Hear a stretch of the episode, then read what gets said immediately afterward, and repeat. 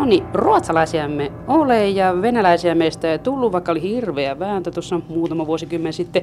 Niin mitä meistä nyt sitten tulee, kun suomea, suomen kieltä jyrätään ja englantia tyrkytetään tilalle tai lääkäreistä puheen ollen lääkärin latinaa?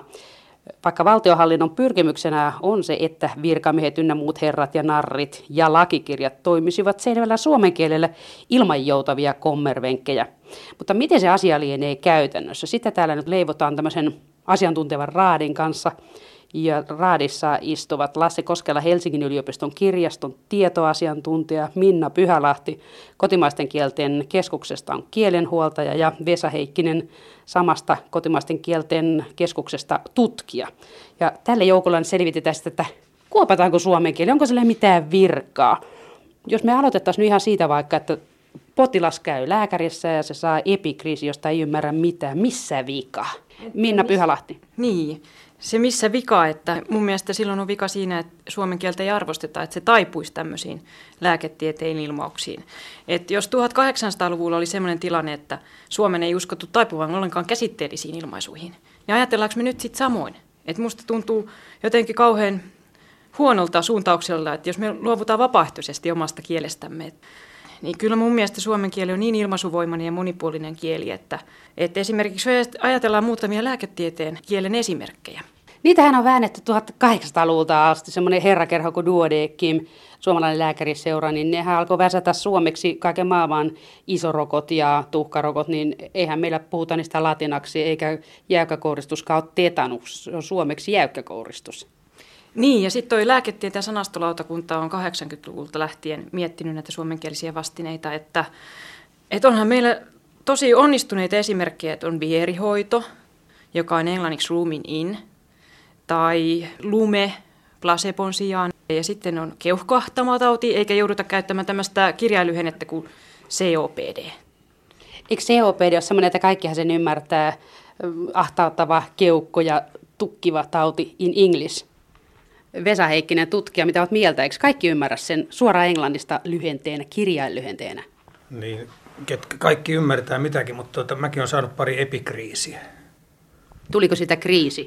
Tuli, ja jos, jos epikriisissä lukee, että natiiviröntgenkuvassa fiksaatiomateriaalit paikoillaan, kuvaprojekti on erittäin huono, näyttää, että mediaalipuolen fiksaatiokin on entisellään. Tai sitten toisessa sanotaan, että nekroottiselta vaikuttava tuumorikasvu, jossa biopsia – Oho. Tai, tai sitten, että HER2 positiivinen, mutta CISH negatiivinen, ER miinus, PR plus. Niin kyllähän tässä nyt jo tämmöinen tavallinen tutkija menee pikkasen niin pörrälle päästään, että olenko minä kipeä ja millä lailla. Kyllä Lasse Koskela pistää tästä paremmaksi. Minkälaisia sulta löytyy? No mä nyt Vesalle kommentoin, että ky- kyllä sä nyt vähän kipeä olet varmaan, varmaankin, jos oikein tuosta ymmärsin, mutta tässä on tietysti kaksi asiaa, että lääkärit keskenään voivat käyttää semmoista niin täsmällistä ja niin kummallista ja tarkkaa ja eksaktia ja mitä kieltä tahansa, useimmiten se on jotakin latinan ja englannin sekoitusta. Mutta silloin kun puhutaan, viestitään potilaan kanssa, niin tietysti se on, se on toinen tilanne. Ei silloin pidä käyttää sitä erityiskieltä, jota lääkärit keskenään käyttää, kun viestitään potilaalle. Mm. Siinä on ikävä tilanne, sitä hän saattaa niin kuin kansakoulupohjalta kuolla tietämättä, mihin kuoli. Se on ihan helppoa, jos ei sitä selitetä. Tuonkin sinunkin epikriisisi olisi ehkä vähän sinulle voinut sanoa selvemmin. Jos, jos lääkäri puhuu kollegansa kanssa, niin he voivat kyllä tuotakin kieltä käyttää. No tuon suomenkielisen sanastotyön ideana just olisi se, että se, niiden pitäisi aika moneen taipua niiden ilmausten. Et toisaalta pitäisi sopia potilastyöhön, toisaalta viestimiin ja sitten lääketieteen ammattilaisten keskinäiseen käyttöön. Sanastolautakunnan puheenjohtaja Juhani Kellosalo kirjoittikin tästä asiasta. Mutta sitten todettiin siinä samassa lehdessä Lauri Saarilan artikkelissa, että, että lääkäritkin kuulemma pitää sitten kyllä suomea lääketieteessä jotenkin persoonattomana kielenä tai köyhänä, taikka tätä lautakunnan termityötä umpikalevalaisena pakkosuomena. Ja kyllä mä ainakin ajattelisin just se, että, että kyllä olisi lähtökohtana se, että ihmisen pitäisi oma diagnoosinsa sentään ymmärtää. Näistä käsittämättömistä epikriisistä sen verran käsitin kyllä, että tuossa Vesan diagnoosissa HER-positiivinen viittasi vahvasti rintasyöpä, eikä se sun oma diagnoosis ollut. No, ei, se oli muutenkin ihan hebreaa koko juttu, eihän ne mun, mun epikriisejä olleet, että mulla on ihan toisen tyyppiset epikriisit. Eli, eli tuota, hoitotiivistelmät, vai mitähän se nyt suomeksi olisi? No kuitenkin niin sekin kyse, voisi olla Niin, Suomi. sekin voi olla Suomi. Yleensä, yleisesti ottaen kyse on niin sanotusta potilasasiakirjoista. Ja tuota, tästähän on paljon käyty keskustelua, että mikä niiden genre, eli tekstilaji on. Ja asiantuntijat, nämä lääkärit ynnä muut sanoivat, että ne on tarkoitettu muille asiantuntijoille, ei potilaille. Kuitenkin niitä lähetellään potilaille. Eli tässä on nyt tämmöinen tekstilaji-ongelma, että me tarvittaisiin uusi tekstilaji, jolla selitettäisiin tavalliselle kansalle, mitä näissä epikriiseissä sanotaan. Tässä on tietty, tiettyjä ongelmia. Eräskin lääkäri sanoi, että pelkästään keuhkosyöpä on noin 300 eri tyyppiä, että aika kova homma keksiä kaikille niille suomenkieliset kuvaavat nimet. Että äh, ei se aina, aina kovin helppoa ole se termityökään varmaan. Mutta sen verran varmaan voisi tinkiä, että niille kaikille 300 keuhkosyövälle ei pidä erikseen keksiä nimi, mutta sitten se, siinä lapussa voisi lukea se keuhkosyöpä ihan keuhkosyöpänä suomeksi, ilman että sitä tarvii sanakirjan kautta perata, että missä vika. Kyllä se keuhkosyöpädiagnoosi potilaalle varmaan kertoo kaiken oleellisen jyvittelemättä nyt sitten näitä alalajeja, mutta niin kuin Vesa sanoi, niin me, meiltä siis puuttuu yksi tekstilaji ja, ja se on se, jolla viestitään potilaalle näitä asioita.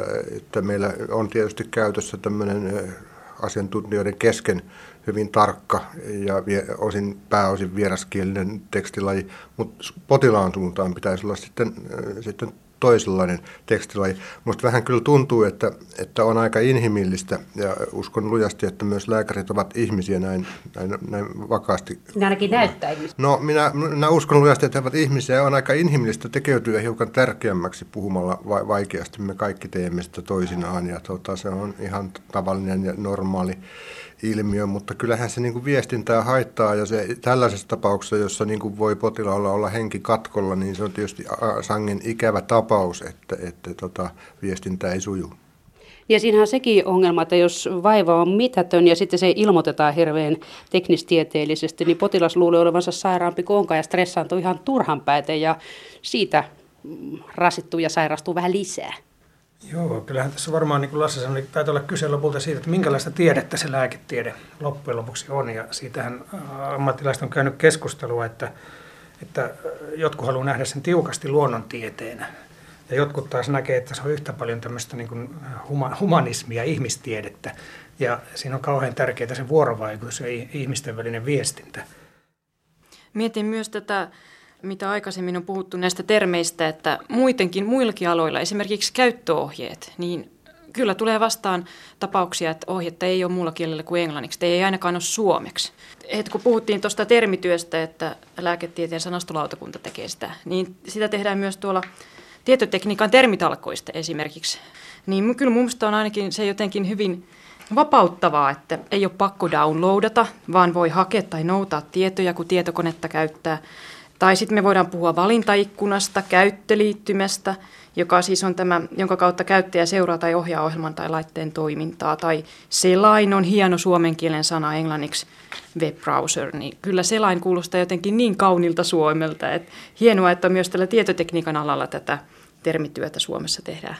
Selain olisi muuten hirveän hieno nimi jollekin rotukoiralle tai ravihevoselle, lämminveriselle ravihevoselle. Niin, se kuulostaa vähän ranskalta oikeastaan. Mm. Joo, no käytännön elämässä tarvitaan tietysti tota uusille vehkeille uusia nimiä ja, ja tietysti olisi hyvä, jos ne olisi suomenkielisiä, mutta tarvitaan niitä sitten tieteessäkin esimerkiksi, jos pidetään kiinni siitä periaatteesta, että, että suomea äidinkielenään puhuva voi äidinkielellään lukea tieteellistä tekstiä ja meillähän nyt on aloittanut Suomen tieteen termipankki ikään kuin, että tämä ole ihan unohtunut kuitenkaan tämä sanastotyö siellä kannetaan huolta siitä, että, että tota, tai on huomattu, että on tarpeen, että meillä on tieteellistä termistöä myös suomen kielellä. Tämähän on ikivanha pyrkimys, tai ei ikivanha, vaan 1800-luvulta alkanut pyrkimys.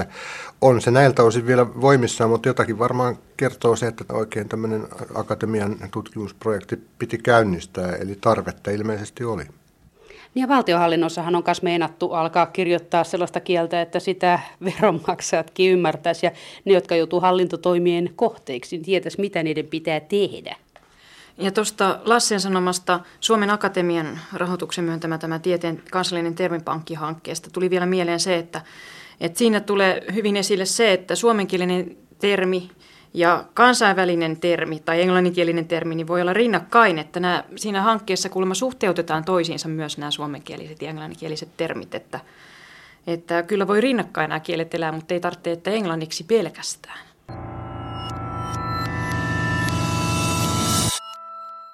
Mikä takia muuten englantia pidetään nyt kansainvälisenä kielenä? Sehän on yhden maan kieli ja sitten puhutaan muutamassa muussakin maassa. Se sen kummemmin kansainvälinen kuin esimerkiksi Venäjä tai Espanja. No se on tämmöinen länsimainen, pitäisikö sanoa poliittinen ilmiö. Siirtomaa-ilmiö, jälkituotos. No, Voisi sanoa, että tässä on tämmöinen kolonialistinenkin häivö oikeastaan. Ja tämähän on sikäli erikoista, että kun puhutaan tieteenkielenä, pidetään automaattisesti englantia, mutta eihän se nyt niin kuin globaalisti koko maa, maapallon mitassa lainkaan pidä paikkaansa. Sitten tässä on vielä sekin oletus, että, että huippututkimus olisi aina englanninkielistä. Ei se näin ole. Tämä on äärimmäisen kapea länsimainen näkemys. Niin Kiinassa ja Intiassahan on älyttömän paljon enemmän väkeä kuin USAssa ja Englannissa ja Kanadassa yhteensä, niin miten ne nyt on voitu unohtaa? Niitähän on paljon enemmän, jos maailmankielistä puhutaan. Tietysti voi, voi ajatella niinkin, että englannin kieli on mahdollisuus myös suomalaisille tutkijoille. Jos ajatellaan vaikkapa sitä keuhkosyöpätutkimusta, ja joku on erikoistunut siihen yhteen keuhkosyöpään niistä kolmesta sadasta, ja hän haluaa niin löytää kollegan, joka on kiinnostunut just samasta, niin se löytyy todennäköisesti sieltä Intiasta eikä Suomesta. Ja näillä ihmisillä täytyy olla yhteinen viestintäväline. Silloin se yleensä... Kolmas kieli. kolmas kieli, koska et ei sitä englantia kannata tässä nyt ihan täysin mustamalta. Sillä on oma paikkansa ja, ja tehtävänsä. Se on niin ongelmallista, että, että kun tuota kovalla taistelulla 1800-luvulla niin Suomea alettiin saada tieteen kieleksi, sitä puhuttiin niissä piireissä silloin, jos tämmöinen sitaatti sallitaan, niin perkeleen kielenä. Ja tota, se, se haluttiin äh, saada myös tieteelliseksi kieleksi. Niin nythän aletaan kohta olla samassa tilanteessa, että joudutaan taistelemaan sen puolesta, että tämä P-kieli nyt sitten pystyttäisiin säilyttämään. Minusta kaikkein niin kuin, ö, huvittavinta tässä asiassa tai jotenkin niin surkuhupaisinta oikeastaan on se, että jos meinaa esimerkiksi pärjätä suomen kielen alalla tutkimusmaailmassa, niin pitäisi kirjoittaa ne tutkimukset, suomen kieltä käsittelevät tutkimukset englanniksi.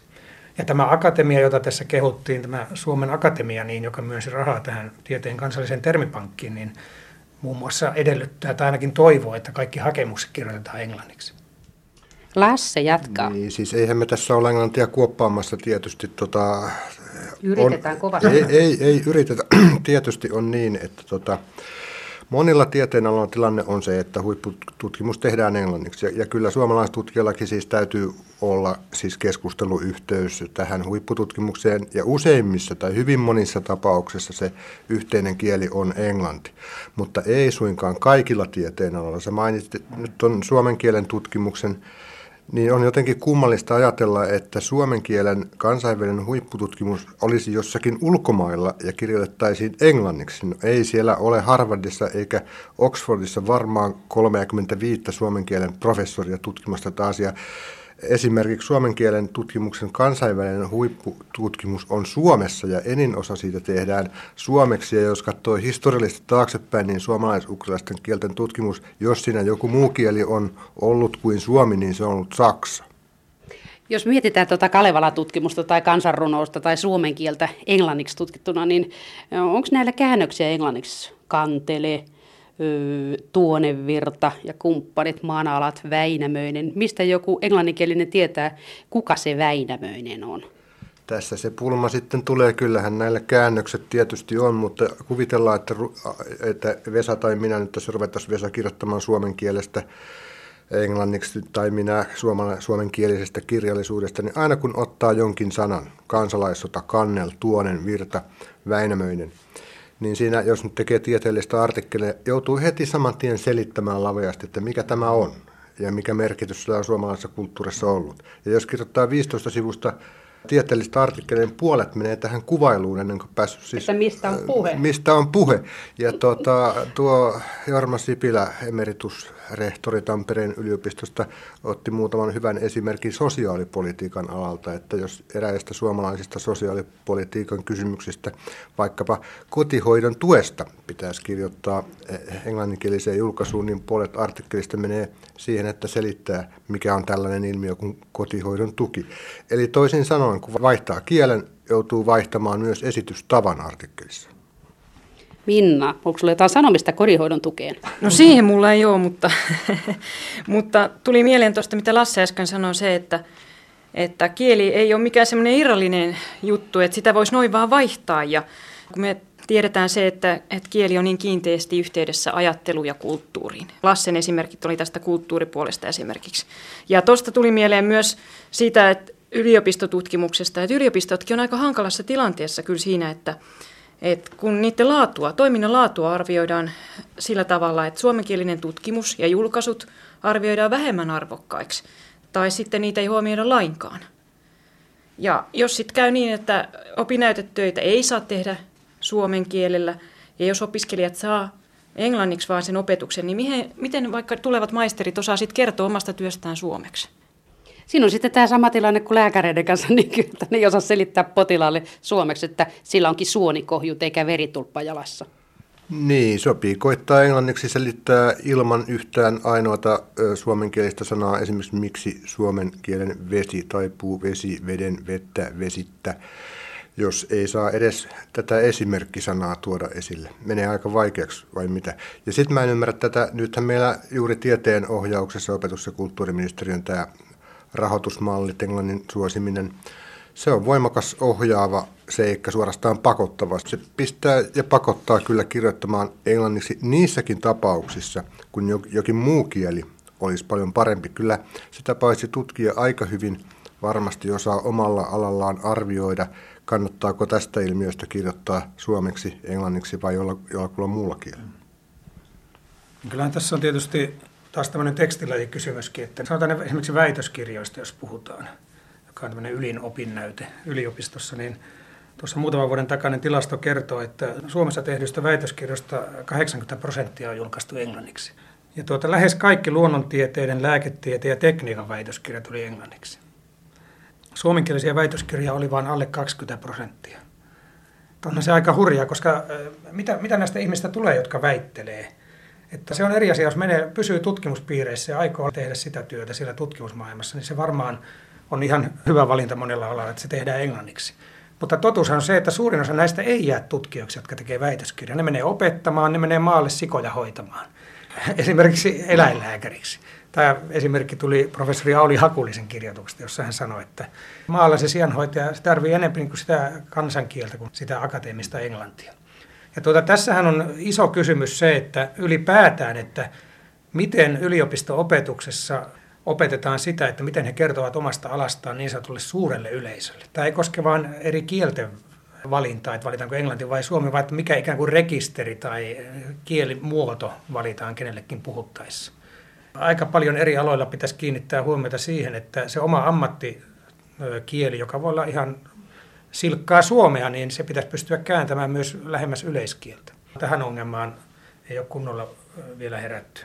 Mennäänkö, että muutkin kuin poliitikot puhuu semmoista suomea, että vaikka se on joka sana suomea, niin siitä ei ymmärrä silti mitään, kun sisältö hävii sinne sanojen runsauteen tai muihin kommervenkkeihin. Tämmöinen yleiskäsite Suomi sisältää hyvin monenlaisia kielimuotoja. Ja varmaan niin kuin eri tilanteissa eri ihmisten kesken niitä eri muotoja suositaan.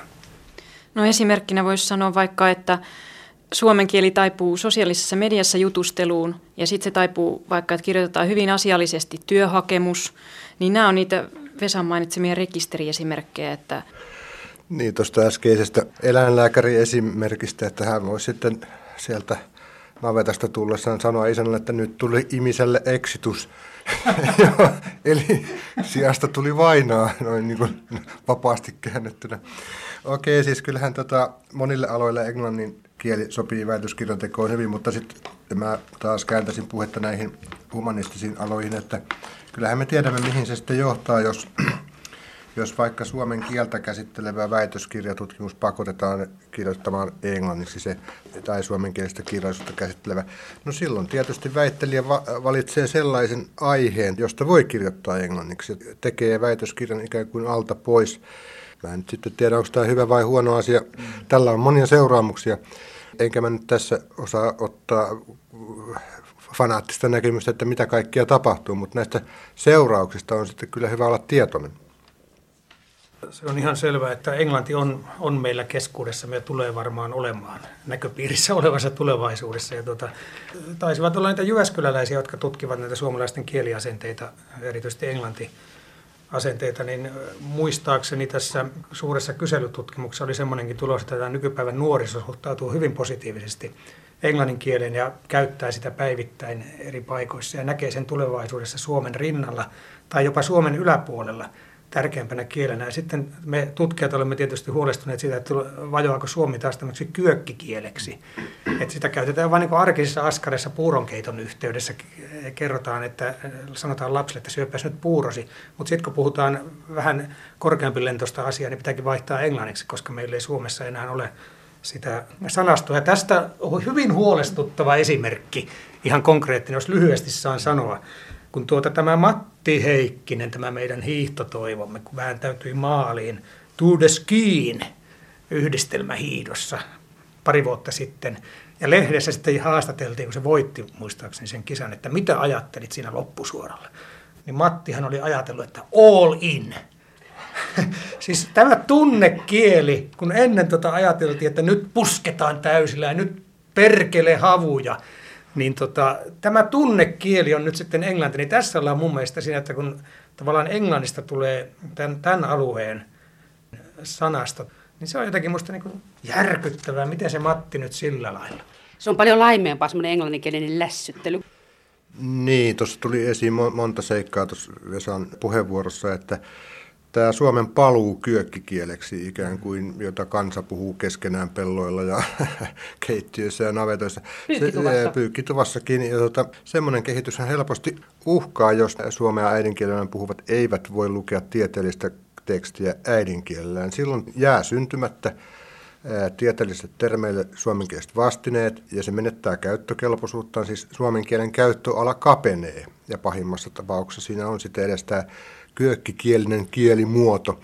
Ja kun tässä tilanteessa oltiin 1800-luvulla, niin siitä määrätietoisesti pyrittiin pois. Ja tämä vie meidät sitten tämmöiseen demokratiakysymykseen saakka, että tuota, mitä seuraa demokratian kannalta, jos tutkittua tietoa ei ole luettavissa omalla äidinkielellä. Miten se vaikuttaa sitten kansalaisten tietotasoon, kuinka he saavat sitä tietoa, onko pakko opetella englantia, onko kohta opeteltava uusi kieli ennen kuin voi mennä kouluun tai yliopistoon tai ryhtyä kirjoittamaan. Niin kuin, no, Aleksis Kivi joutui opettelemaan ruotsin kielen ennen kuin pääsi kouluun.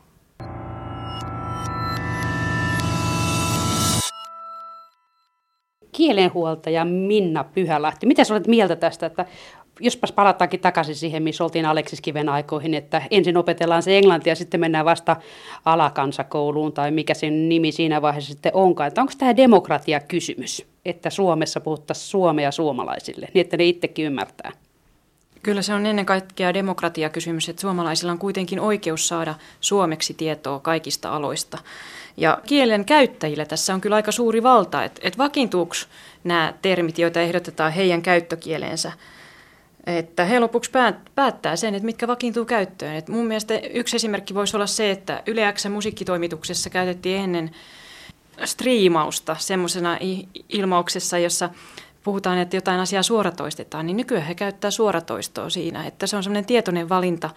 Ja että juuri sitä, että miten ne kielenkäyttäjät sitten päätyy käyttämään, että tosiaan sitten voi puhua tästä Lassen mainitsemasta käyttöalan kaventumisesta, jos joka alalta ei saa ymmärrettävää tietoa suomeksi. Mutta mun jäi mieleen siinä Jyväskylän yliopiston kyselytutkimuksessa, niin siinä kuitenkin nuoretkin sanoo, että, että englannin kielen merkitys toki lisääntyy, mutta toisaalta taas luotettiin suomen kielen elinvoimaisuuteen sillä tavalla, että englantia ei pidetty uhkana – koska ajateltiin, että kotimaiset kielet ja kulttuuri on kuitenkin ensiarvoisen tärkeitä. Että tämä mua oikeastaan yllättikin vähän, että kuinka paljon suomalaiset siitä arvosti kuitenkin tässä englannin käytön ohella, mutta kuitenkin, että sitä ei pidetty uhkana, vaan niin kuin rinnalla olevana juttuna.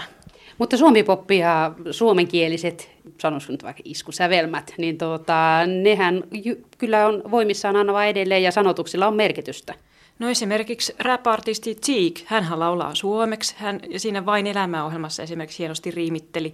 Samoin Useiden nuorien suosima laulaja Robin laulaa suomeksi, että kyllä nuoretkin käyttää ja laulaa ja esiintyy suomeksi. Ja Paleface vaihtoi englannista suomeksi, mikä oli minusta niin kuin todella hieno asia. Mutta tuota, Sanottaisiko miehekäs teko? Miehekäs teko oli ja oikein hyviä räppejä suoltaakin. Mutta tota, kyllähän niin meidän on pakko katsoa sitä tulevaisuutta. Siis tämä porukka, mikä nyt opettelee tietokoneen käyttöä tai viisivuotiaasta, kolmevuotiaasta alkaen, niin kun menee tähän digimaailmaan, nämä diginatiivit, niin kuin heitä kutsutaan, niin kyllähän se on ihan selvää, että he kohtaa siellä entistä enemmän heti alussa sitä englanninkielistä tekstiä joka paikassa. Ja tuota, jotenkin tuntuu, että me saatetaan niin olla pikkasen sokeita että me luullaan, että kyllä tämä Suomi tässä niin kuin säilyy ihan noin vaan. Et me ollaan niin vanhan koulun ihmisiä, me on opittu se äidinkielemme ilman tätä englannin turmiollista vaikutusta, mutta nyt nämä, nämä lapset oppii rinnakkain sekä suomea että englantia. Se on aivan eri tilanne, se on aivan eri maailma, missä nyt eletään. Ja jos ajatellaan tilannetta 20-30 vuoden päähän, niin kyllä, kyllä mä olen vahvasti sitä mieltä, että se englanti on niin kuin, jos nyt ei ykköskieli, niin ainakin Suomen rinnalla monella tavalla. Ja voisikin puhua tämmöisestä rinnakkaiskielisyyden ihanteesta, ei sitä pidä pahana pitää, mm. vaan että sehän on rikkaus, mitä useampia kieliä me osaamme. Nyt pitää vaan pitää huolta siitä, että se äidinkieli, se suomikin myös, ja sen eri kielimuodot, eri rekisterit, eri tekstileit ja niin edespäin hallitaan. Tietoasiantuntija Lasse Koskela, mitäs tietoa tähän pudottelet pöytään? No semmoista tietoa, että eihän tässä nyt kannata piruja maalata seinällä. Suomi on elinvoimainen kieli ja tota, sitä puhuu monta miljoonaa, kuusi, yli, yli kuusi miljoonaa ihmistä ja suomeksi julkaistaan tekstejä enemmän kuin oikeastaan on tarpeellistakaan. Ja se voi siis... ja, puheita. ja puheitakin, mutta siis se on erittäin elinvoimainen kieli. Ei, ei tässä nyt siitä ole kysymys. Eikä sekään ole musta mitenkään kauheata, että tulee suomen kielen rinnalle siis to, muita kieliä. Meillä on historiassa ajoittain sellaisia tilanteita ollut, ja tota, nyt muutosvauhti, vaan tämmöisten ilmiöiden mukanahan tämä, tämä niin kuin englanninkieliset termit ja muu ja englannin kielikin meille tulee ja muutosvauhti saattaa olla vähän kiihtynyt. Eli parhaimmassa tapauksessa me päästään oikein hauskaan tilanteeseen, että meillä hienosti ja asiallisesti käytetään rinnakkain sujuvasti suomea ja englantia, eikä se ole ollenkaan huono tilanne. Tilanteen mukaan. Tilanteen mukaan. Vesa Heikkinen, sä oot tutkija. Mitä pistäisit peliin tässä? Miten tämmöisestä tilanteesta selvitään, että yksi puhuu yhtä kieltä ja toinen lampaalatinaa ja kolmas englantia? Hyvinhän siitä selvitään. Nyt maailmalla tehdään paljon tutkimusta, jota kutsutaan kieliteknologiseksi tutkimukseksi. Eli kehitellään siis esimerkiksi käännöskoneita ja käännösohjelmia – ja ihanteena on tavallaan se, että eri puolille maailmaa olevat ihmiset voi kukin käyttää omaa äidinkieltä, mutta koneet hoitaa, hoitaa sen viestin ja että he ymmärtää toisiaan. Tulkkaa simultaanisti. Tulkkaa ja siis tekstejä voi kääntää sitten netissä kätevästi omalle kielelle. Ja kun Suomi on tässä mielessä, digitaalisessa mielessä pienikielinen, nämä, nämä tota, esimerkiksi englannista Suomeen käännösohjelmat on vielä aika aika tuota kehittymättömiä, mutta tulevaisuudessa, jos pannaan taas se 20 vuotta, niin on varmasti meillä olemassa hyviä käännösohjelmia. Eli tavallaan tässä voi nähdä tämän eh, teknologian, jota niin paljon parjataan, niin ja pelätäänkin, niin siinä voi nähdä myös ison mahdollisuuden siihen, että nämä pienetkin kielet säilyisi. Ongelmana on se, että tämä kehitystyö nyt tahtoo olla näiden rahakielten ympärillä, että isojen kielten on paljon puhe, niin sanotut isot markkinat – Suomi on pieni markkina tässä, tässä mielessä, siis suomen kieliä, tämä kielialue. Oikeastaan tässä voisikin esittää vähän semmoista, että tähän kieliteknologian kehittämiseen Suomessakin pitäisi niin sanotusti satsata vähän enemmän. Et mehän on oltu edelläkävijöitä tuossa parikymmentä vuotta sitten maailmalla, mutta nyt tämä on pikkasen päässyt hiipumaan tämä, tämä homma, kun ei ole rahoitusta saatu tarpeeksi. Sen huomaa siitä, että kun tulee tietokoneeseen niitä sellaisia viestejä, käännöskoneella käännettyä jostain, milloin Afrikasta, milloin Etelä-Amerikasta, että olen prinssi sitä sun tätä, laita rahoja. Ja kun laitat tilinumerosi, niin siirrän Lontoon tililtäni rahoja sinun kauttasi sinne tai tänne ja tonne.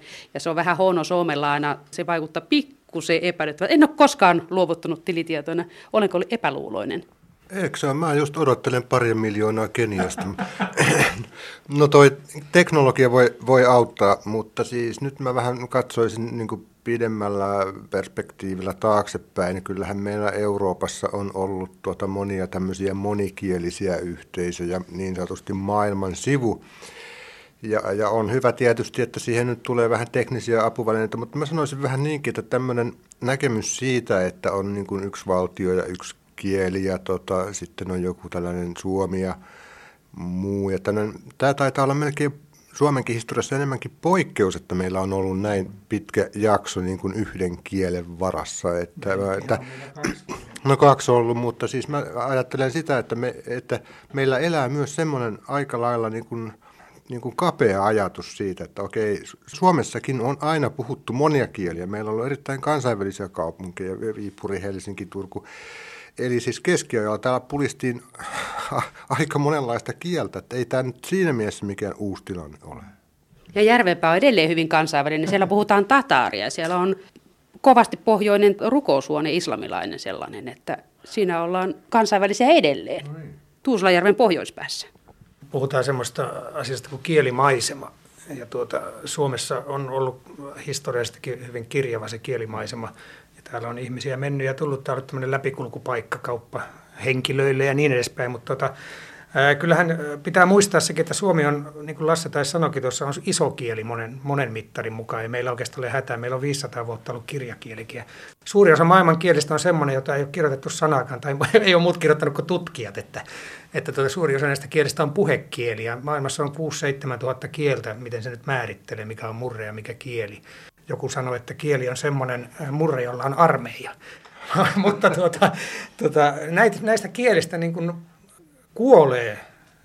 Tämä on hyvin niin kuin nopeata tämä kielten kuoleminen, että on arvioitu, että nyt tulevina vuosikymmenä 2000 kieltä kuolee maailmassa. Tämä tilanne niin kuin tasottu. Ja Suomi ei todellakaan ole näiden joukossa. Että meillähän tähän asti on voinut käyttää nyt, sanotaan nyt sen sata vuotta ainakin, niin Suomea suurin piirtein kaikilla elämänalueilla, mitä suomalainen tarvitsee. Mutta kyllähän koko tämä kielimaisema kirjavoituu, kun meillä vielä kymmenen vuotta sitten oli täällä, olisiko se ollut 100, vähän yli 120 kieltä, siis sillä tavalla, että on sen kielisiä asukkaita. Eli nyt näitä on jo yli 150. Ja tietyillä alueilla, jos ajatellaan vaikka Itä-Helsinkiä, niin voidaan puhua tämmöistä kielellisestä sulatusuunnista, vaikka tietysti sielläkin se suomi on hallitseva, niin kuin Lasse hyvin tietää, mutta, mutta, mutta kyllä kun kauppakeskus Itiksen käytäviä kävelee, niin siellä kuulee jos jonkinlaista kieltä, ja sehän on ihan mahtavaa. Tuleeko sieltä sitten uusi slangi, kun teinit rupeaa kehittämään semmoista sekasotkua, kun alkuperäinen slangi oli Suomi, Ruotsi, Venäjä? No sitä on jo sitä, että jolla on kaveripiirissä monen kielen edustajia, niin he käyttää sitten kyllä se, semmoista sekakieltä kuulemma jo nykyään. Ja niinhän aikoinaan Stadin slangikin, niin siinähän oli Venäjän vaikutusta ja tiedätte mitä kaikkea muuta. Ja, ja tuosta mitä Vesa sanoi... ei englantia. Niin, englantia ei, mutta siitä suomen kielen pienuudesta tai suuruudesta, niin, niin suomihan tosiaan voi olla yllätys, että se on 200 suurimman kielen joukossa, eikö se ollut näin? Joo. Mm. Ja sitten kuitenkin on monia tuhansia kieliä, niin kuin Vesa tuossa sanoi, että aika iso porukka me ollaan. Nämähän ei ole pelkästään tämmöisiä kielten välisiä juttuja, tuo, tuo, tuo Vesa viittasi, että kieli on sellainen murre, jolla on armeija. Se on aika hyvin sanottu. Se on hyvin sanottu, koska kyllä tässä aina on niin kuin valtaa ja politiikkaa ja muuta sellaista mukana, että ei kielet noin niin kuin sinällänsä. Niihin liittyy aina tämmöisiä arvostuksia ja valtakysymyksiä, että se kieli ottaa valtaa, jolla kielellä niin kuin käytetään valtaa. Ja kyllä me nyt Suomestakin tiedetään, että ei, ei suomen kielikään tässä ihan viaton ole ollut. Vesa voisi varmaan kielitieteelle muistella, miten saamen kieltä kohdeltiin Suomessa tai suomi, suomenkieliset ja suomen kieli periaatteessa kohtelivat, että ei nämä pelkkiä kielisiä kysymyksiä. Tähän, tähän liittyy aina politiikkaa, arvostuksia, asenteita, kaikenlaista tämmöistä kulttuurista, niin kuin on tässä mukana. Niin ja se armeija liittyy, kun ajattelee Suomenkin menneisyyttä, että ensin Ruotsilla oli se armeija, se vaikutti siihen, mitä kieltä täällä virallisesti puhutaan, ja sitten Venäjällä oli armeija, niin se vaikutti monen maan virallisiin kieliin, ja täälläkin yritti. Niin, juuri. Tässä se on hyvä, hyvä esimerkki, että, että sillä on merkitystä. Tuo määritelmä oikeastaan kielestä pitäisi saada johonkin virallista, kun, virallista kunnon termiksi. Vesa kaivelee taas tuota plakkarista, on uusia muistiinpanoja. Niin, tuota, tietysti puhutaan kielipolitiikassa ja kielitieteessä tämmöistä tappajakielistä ja se englanti aina nostetaan, nostetaan tuota esiin, että kuinka se on, tekee tuhojaan ympäri maailmaa. Mutta tuota, kyllähän varmaan tosiasia on myös se, että englantiakin suurempia tappajakieliä ovat kunkin alueen nämä armeijakielet. Eli ne, ne vallanpitäjien kielet, jotka jyrää sitten nämä sen alueen tai maan tai valtion vähemmistökielet jalkoihinsa ja tavallaan niin kuin pakottaa väkisin kansan puhumaan. Vähän niin kuin Kiinassa. Puhumaan sitä armeijan kieltä. En ota kantaa Kiinan kysymykseen, mutta kyllähän se on muistutettava, että historiallisesti ja osittain vielä tälläkin hetkellä voi olla huolestunut, huolestunut siitä, että mitä Suomi tekee vähemmistökielilleen ihan ei nyt kukaan tietoisesti välttämättä tee, että tapanpa nyt tuosta inarin saamen tai tapanpa tuosta romanikielen tai tapanpa tuossa suomalaisen viittomakielen, kun ei ole muuta tekemistä, mutta tämä, että missä, missä näitä kieliä, mainittuja vähemmistökieliä pystyy käyttämään ja kuinka hyvin esimerkiksi valtio takaa sen, että palveluja nämä ihmiset saa omalla äidinkielellä. Pitää muistaa sekin, että kun me pelätään englantia tappajakielellä, niin voisi vähän miettiä, että eihän Suomi vaan olisi niin tappajakieli myös. Koskela Lasse, mitä sanot? Tästä täytyy sanoa, että vallanpitäjät on oivaltaneet kielen merkityksen oikein hyvin siis, että, että kun vievät oman kielensä mieluummin kirjaimisto vielä mukana toisen tyyppinen ja, ja, ja tavalla tai toisella joko kulttuurista tai suorastaan miehittämällä vallotulla alueelle viedään sinne tämän vallanpitäjän kieli ja kulttuuri, niin silloin se on niin kuin paremmin hallussa. Tässä mielessä oikein hyvin oivallettu vallanpitäjien piirissä. Niin, että kielihän vaihtuu, kun se vaihdetaan. Niin, niin ja tämä vallanpitäjien kieliä, että saako suomalaiset palvelua sillä omalla kielellään, niin on mun mielestä paljon tärkeämpi kysymys, kun usein sanotaan, että mikä uhkaa suomen kieltä tai mikä uhkaa, uhkaa muita meidän kieliä. Niin aina, usein sanotaan lainasanat. Mutta iät ja ajathan kielessä on ollut lainasanoja, eikä ne sitä kieltä mitenkään tapa.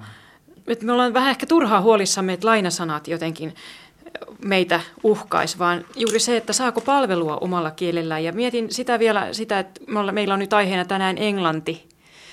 Ja Ei pelkkä englanti, kyllä muutkin tappajakielet käy. Niin, tappajakielet ja etenkin englanti, mutta, mutta kyllähän lainasanoja tulee kieleen jatkuvasti meille ja myös entistä enemmän muista kielistä. Esimerkiksi Japanista tulee aika paljon ruokaharrastuksen myötä ja sitten tämä sarjakuva manga-harrastuksen myötä niin tulee, tulee lainasanoja kieleen, jotka ei mitenkään rapauta suomen kieltä minun mielestäni. Niin karaokehan kuulostaa ihan suomelta vai mitä? Kyllä, eihän lainasanat mitään haittaa. Suomen kielen sanoista enin osa taitaa olla lainasanoja oikeastaan, mutta tuo vallanpitäjän kielenkäytöstä voisi tarkastella myös suomen kielen sisällä itse asiassa. Että ei, sehän näkyy vaikkapa niinkin, että kun kuuntelet meidän poliitikkoja ja talouselämän viisaita, niin e, se on aika lailla olevinaan suomea se, mitä he puhuvat, mutta tuo koko ajan uusia käsitteitä, jotka tavattoman nopeasti leviää sitten julkisessa kielenkäytössä, kun kaikki ottavat ne käyttöön kaikki nämä kestävyysvajeet ja sitten erilaiset lyhenteet. Ja kyllä niin kuin kielen sisällä voi olla myöskin tämmöistä, eh, pitäisikö sanoa, että kehitetään tämmöinen vallankäyttäjän kielimuoto, joka on, josta tulee suorastaan tappaja kieli toisenlaisille kielimuodoille. Niin kuin puhutaan Suomen tulevaisuudesta, niin pitää tietysti muistaa tämä, mihin Lassekin viittasi ja Minnakin tuossa aiemmin, että, että tämähän on hyvin kirjavaa tämä meidän kielemme se, että jos meillä väistyy semmoinen hyvä yleiskieli, yleiskielihän on keinotekoinen kieli, se rakennettiin sitä varten, että me ymmärtäisimme toisiamme. Kaikki niin eri ammattiryhmät ja eri kansanryhmät ja niin edespäin. Ok, se on tämmöinen meidän yhteinen viestintäväline, mutta nyt jos nämä erilaiset erikoiskielet, esimerkiksi hallinnon kieli tai virkakieli tai lääkäreiden kieli tai teknikkojen kieli tai ennen kaikkea taloustieteilijöiden kieli tulee niin vallitsevaksi tai semmoiseksi, että sitä pitää hallita, jotta pystyy hoitamaan asioita tai ottaa selvää asioista, niin se on minusta liikaa vaadittu. Että nyt monenlaista kielen sisäistä kääntämistä, jos semmoisesta uskaltaa puhua, tarvittaisiin. Ja siinä mä olen monesti katsonut esimerkiksi toimittajien suuntaan, että toimittajien tehtävä olisi mun mielestä, kun haastattelee esimerkiksi taloustieteilijä tai poliitikko, joka puhuu omaa jargonia, omaa erikoiskieltään, niin toimittajan tehtävä olisi tehdä niin veemäisiä kysymyksiä, että se avautuisi myös yleiskielellisessä asia, mitä sillä tarkoitetaan. Esimerkiksi, että kun markkinavoimat hermostuu tai tekee milloin mitäkin, niin kysyisi, että herra vai rouva markkinavoima? Nykyään on kyllä puhe markkinasta. Tämä yleiskieli-asia on siinäkin mielessä kyllä tärkeä, että onko meillä sitten, me ollaan puhuttu aika monessa yhteydessä tänään tuosta demokratiasta, niin että jos käy sitten niin, että kaikki ei hallitsekaan enää tätä yleiskieltä, niin se on myös huolestuttava asia siinä mielessä, että se eriarvostaa sitten suomalaisia. jos toiset hallitsee semmoisten, se ymmärtää viranomaisten kieltä esimerkiksi ja pystyy käyttämään sitä työssään, mutta toiset taas ei ymmärrä vaikka viranomaisten päätöksiä, niin siinä tulee eriarvoiseen asemaan joutuu suomalaiset. Että tämä yleiskieli on erittäin merkittävä ja se on tosiaan tämmöinen yhteinen kielimuoto, että esimerkiksi uutiset puhutaan tai luetaan yleiskielellä, että semmoinenkin kielimuoto me tarvitaan, vaikka on jatkuvasti näitä erikoiskieliäkin tarvitaan ja niitä on entistä enemmän, mutta että olisi yksi yhteinen kielimuoto, se on erittäin tärkeää.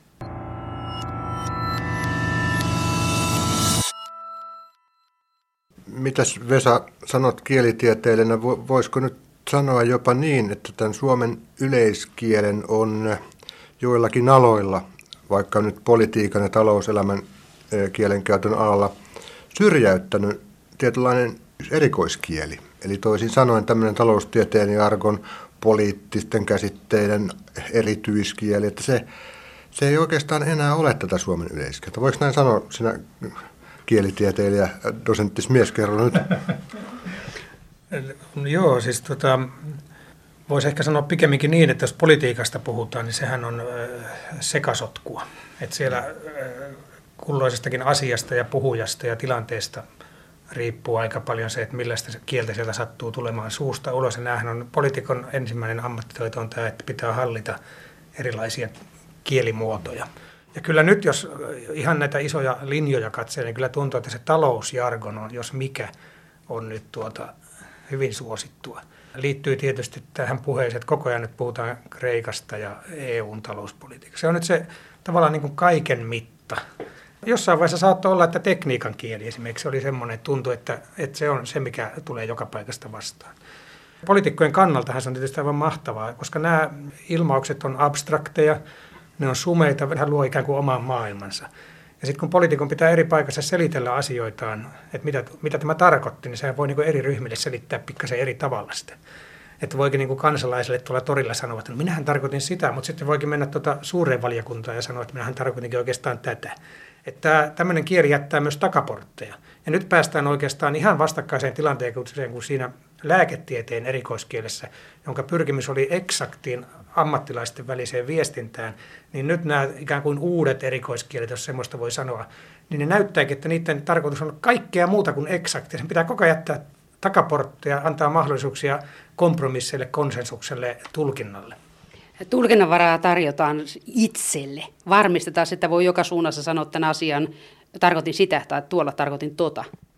Niin ja sitten poliitikkojen kielessä myös pistää silmään se, että on tilausta niille poliitikoille, jotka puhuu ymmärrettävästi, kuten vaikkapa käyttää kielikuvia, nahkurinorsilla tavataan tai niin kuin mitä Timo Soini käyttää monipuolisesti kielikuvia, niin silloin hän tavallaan osaa puhua semmoisella kielellä, joka vetoaa kansaa, että käyttää semmoista monipuolista kuva suomen kieltä Joo, olen istunut joskus eduskunnan lehterillä kuuntelemassa, niin kyllä ne perussuomalaiset puhuu selvää suomea. Se on eri asia, onko siitä samaa mieltä, mutta niistä muista ei välttämättä ymmärrä, mitä ne puhuu. Tästä talouspuheesta vielä, että jos ajattelee, että toisessa maailmansodassa tuhottiin ihmishenkiä miljoonittain ja tuhottiin omaisuutta, mutta siitä ei tullut mitään maailmanloppua noin talousmielessä, niin voiko nyt sanoa, että tämä nykyinen talouskriisi onkin pitää tällä kaunistettuna diskursiivinen kriisi, eli se on puheella tuotettu. Itse asiassa mitään kauheata ei ole tapahtunut, mutta rahat on kaikilta loppu ja on hirveä hätä ja meitä uhkaa jokin kau, kauhea tuho. Mutta voisiko nyt Vesa sanoa, että se on kielellä tehty kriisi? No, siis sen ainakin voi sanoa, että politiikan kieli pyrkii vaikuttamaan. Ja tavallaan tämä uhkakuvien maalailu ja tämän tyyppinen, sillä pyritään niin kuin tietynlaiseen vaikuttamiseen. Halutaan, halutaan esimerkiksi kansan ajattelutapoja ohjata. Ennen puhuttiin tämmöisestä asiasta kuin aivopesu. Nyt niin kuin tämä jatkuva huolikeskustelu ja tämä jatkuva tämmöinen, no otetaan nyt ihan aika ajankohtaisena asiana, että työ, työelämän neuvottelut, että miten työaikaa, pitääkö pidentää, pitääkö palkkoja laskea, pitääkö tuota, eläköityviltä työntekijöiltä vähentää, pienentää palkkaa ja niin edespäin.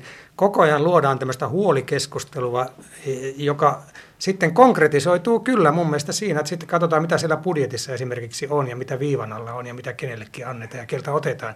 Nämähän on hyvin niin tämmöisiä ideologisia arvoihin ja perusvalintoihin liittyviä keskusteluja. Että ei se ole tyhjää puhetta se ympäripyöreä politiikan kieli, vaan se valmistaa niin kuin tiettyihin asioihin kuulijoita. Se, on, se pyrkii vaikuttamaan. Olisiko se niin kuin sumuverho, että puhutaan sitä, että tavalliset taatiaiset eläkiä nousee johonkin 75 ja siinä 10 viime vuotta, niin palkkaa voidaan laskea tasaisesti joka vuosi pikkusen. Ja sitten tota, opiskelijat nopeammin töihin, vaikka koko ajan opiskelijat on käynyt opintojen sivussa töissä, ettei siinäkään mitään uutta. Ja sitten kukaan ei puhu mitään siitä, että kaupunginjohtajien palkkoja tällä pääkaupunkiseudulla rojautettiin muistaakseni 10 prosenttia lisää. Minulle jäi erityisesti mieleen tämä ajatus siitä, että pitäisi pidentää työaikaa. Tämähän on peliä myös tämä kielenkäyttö. Ja voisi ajatella, että tämä nykyinen kielipeli, joka liittyy näihin työaika- ja palkkakeskusteluun, on semmoinen, että jos me vaaditaan noin paljon, niin me saadaan ainakin puolet. Että jos me vaaditaan, että palkkoja pitää laskea, niin me päästään ainakin sitten lopputuloksessa siihen, että ei ainakaan nosteta kenenkään palkkoja. Meillä on, otetaan aina neuvotteluvara. Mutta se on nyt sitten tavallaan puhuttu tämmöinen käsite kuin kansalaisretoriikka, että kuinka paljon sitten tämä vaalikarja, me kansalaiset olemme, kuinka kouliintuneita me olemme kuuntelemaan ja lukemaan tätä, tätä kieltä. Että onko meillä ymmärrystä siitä, että mitä peliä tässä pelataan. Että tota, tämmöistä niin kuin kielitietoisuudesta puhutaan myös. Ja meidän pitäisi niin jollakin tavalla oppia ymmärtämään se, että kyllähän näitä hyvin kriittisesti kannattaa kaikkia tämän tyyppisiä, että on pakko tai näin on tehtävä – tämmöisiä niin kuin velvoittavia ilmauksia, niin, eh, jotka niin kuin on itsestään selvästi velvoittavia, niihin esimerkiksi kannattaa suhtautua hyvin kriittisesti. Ja varsinkin jos miettii pari-kolme vuotta taaksepäin, että onko nämä jutut kuultu joka vaalien alla vai joka toisien vaalien alla. Ja miten myös huomaa tuon ilmiön on työpaikat. Että on työpaikkoja, joissa on hyvin kielitietoisia ihmisiä, kun käy kouluttamassa kirjoittamista heille, heidän kanssaan keskustelemassa heidän työpaikan kirjoittamisesta. Niin siinä huomaa myös muuten tämän eriarvoistavan asian, että taitava kielenkäyttäjä menestyy. Ja just tämä kielitietoisuus siitä, että ymmärtääkö tätä poliitikkojen kieltä tai ymmärtääkö siitä sen verran, kun siitä voi ymmärtää. Ja jos osaa käyttää, kertoa asiansa ymmärrettävällä kielellä, niin pärjää. Mutta jos on niin sanotusti kielipuoli, että ei ymmärrä niitä, osaa lukea niitä esimerkiksi erilaisia rekistereitä, eli ei ymmärrä niitä, että missä tilanteessa käyttää minkälaistakin kieltä, niin silloin on aika huonossa tilanteessa, jos ei osaa sillä kielellä toimia ja ymmärrä näitä pelejä. Eli kun tingitään ja tehdään kauppaan, oli palkankorotuksista tai työpaikoista mistä milloinkin, niin pitäisi ymmärtää se, että paljonko siinä on liiottelua heti kättelyssä, että siinä on valmiiksi tinkimisvara. Joo, erityisen huvittava minusta on tämä, että sanotaan, että meillä ei ole vaihtoehtoja. Meidän on tehtävä juuri näin, meillä ei ole vaihtoehtoja. No, siis aivan vaihtoehdotonta tilannettahan nyt on erittäin harvoin, mutta toi, toi kielitietoisuus on minusta oikein hyvä termi. Ja jos se ajattelee niin kielipelin kannalta, niin se on sama kuin vaikka, että pokerissa niin kuin tietäisi, että toi on tunnettu luhvari, että nyt kun se pistää nokkiin noin paljon, niin voi hyvin olla, ettei silloin kuin S-hai. Tai me tunnetaan ihmisiä varmaan, joista kun se aloittaa puheen, niin me tiedetään, että jo tuosta voi aina laskea päältä vähän pois, että se liottelee aina niin paljon, että sitten jättää päältä pois ne, että se liottelee noin paljon ja sitten mä tiedän, että mitä se ehkä tarkoittaa oikeasti. Niin Onko se niin kuin se entinen mies, että kun se sanoo, että hyvää päivää, niin kaveri katsoo kellosta, että onko päivä. Mutta tuota, vakavasti puhuen, niin tuota, monesti on viitattu nyt tähän demokratiaan ja kielen ja vallan suhteeseen, niin tässä on vähän visioitu kaikenlaisia, että katsottu tulevaisuuteen, mikä tämä tilanne on. Ja mun mielipide on ainakin se, että tämä, monella tavalla tämä kielitietoisuus ja kielitaito on niin tämmöinen menestystekijä, jos näin hienosti sanotaan. Että miten pärjää tässä elämässä? Koko tämä meidän maailmamme on tekstuaalistunut ja erilaisen niin informaation ja tietojen ja merkitysten liikuttelu ja kasaaminen ja muodostaminen on se, mitä me tehdään. Se on sitä meidän kovaa, raskasta teollisuutta nykyään. Niin tuota, tässä näkee hyvin helposti, että voi tulla sellainen tilanne, että me asutaan ikään kuin eri kerroksissa. Että siellä ylimmässä kerroksessa on ne, jotka hallitsee niin esimerkiksi Suomen kaikki tai kaikki tärkeimmät eri muodot ja rekisterit ja näin edespäin. Hallitsee sen englannin, sen tappajakielen ja sitten ehkä paria muutakin kieltä ja osaa etsiä tietoa ja pärjää ja menestyy. Mutta sitten niin siellä alimmassa kerroksessa kököttää ne, jotka on, niin kuin, syrjäytyy kielellisesti. Ne hallitsee sen oman äidinkielensä, mikä on joku puhekieli, murre, joku tämän tapainen, mitä se käyttää siinä kyökkiympäristössä ja kavereiden kesken, mutta sillä ei ole näitä muita rekistereitä eikä kielimuotoja hallussa. Ja siinä on hyvin suuri vaara, ja tästä on hyvin selvä kytkös myös tähän syrjäytymiskeskusteluun, mitä käydään nykyään, että jos tavallaan niin syrjäytyy kielellisesti, niin kyllä syrjäytyy aika varmasti kaikesta muustakin sitten. Putoaa niin pois järjestelmästä, jos tätä rakennuslupaa ajattelee tai vakuutuksia hankkii itselle. Ei niin tiedä, miten tämän homman hoitaisi, jos ei niin ymmärrä, että tässä käytettäisiin nyt sitä ja tätä kielimuotoa, jotta saa sen asiansa läpi. Niin, ja, ja toi kielitietoisuus liittyy myös siihen, että on tärkeää, että koulussahan sitä opetetaan. Opetetaan medialukutaitoa, opetetaan, opetetaan juuri sitä, että miten tässä ja tässä yhteydessä kannattaa tätä viestiä tulkita. Että se on erittäin tärkeää, että sitä kielitietoisuutta ja medialukutaitoa opetetaan koulussa. Niin, niin kuin Vesa sanoi, niin tota, meidän työ on entistä enemmän tämmöistä, sanoisin, kielenvaraista, että että suota nyt saa, saattaa kuokkia vähemmälläkin kielitaidolla, mutta, mutta nykyään näitä suonkuokkien virkoja taitaa olla vähän tarjolla. Eli lähes kaikki joutuu työssään tavalla tai toisella käyttämään kieltä, jotakin kieltä. On, on siis tai, monia. To, tai monia kieliä, e, no nykyään todellakin useampiakin kuin yhtä. Että on vaikea kuvitella sellaista työtehtävää edes, jossa ei, ei tarvittaisi kielitaitoa ja, ja, ja kielitietoisuuttakin vielä. Majakan vartiossa on yksinäisellä saarella, mutta niitä ei enää olla. Ei, ei pitää hänenkin osata monella kielellä varoittaa sitten sitä laivaa, että älä nyt tuu, älä aja sinne kivelle. Muistatteko muuten 70-luvulta semmoisen ohjelman kuin Hello, Hello, Hello? Joo! Silloinhan tämä meidän Niilomme, eli Neil Hardwick, opetti meitä meitä tuota, maailman kielelle. Mä muistan, se oli aivan ihmeellistä. Engla, engl-. Ei, mutta se oli niin hieno, englantia. Se on mahtava. Eihän sitä missään muualla törmä, siihen törmännyt kuin siinä kyseisessä televisio-ohjelmassa. Where is the cat? The cat is in the moon. Niin nyt, tota, nyt voi sitten kysyä, että mitäs 30 vuoden päästä? Että meillä on niin joku ihmeellinen tämmöinen kielipesä, suomenkielisten lasten kielipesä, jossa lapsille opetetaan, missä kissa on. Kissa on kuussa. Miten se nyt siellä kuussa? en mä tiedä. Toivottavasti vähän monipuolisempia virkkeitä ja lauseita opetetaan silloin, mutta...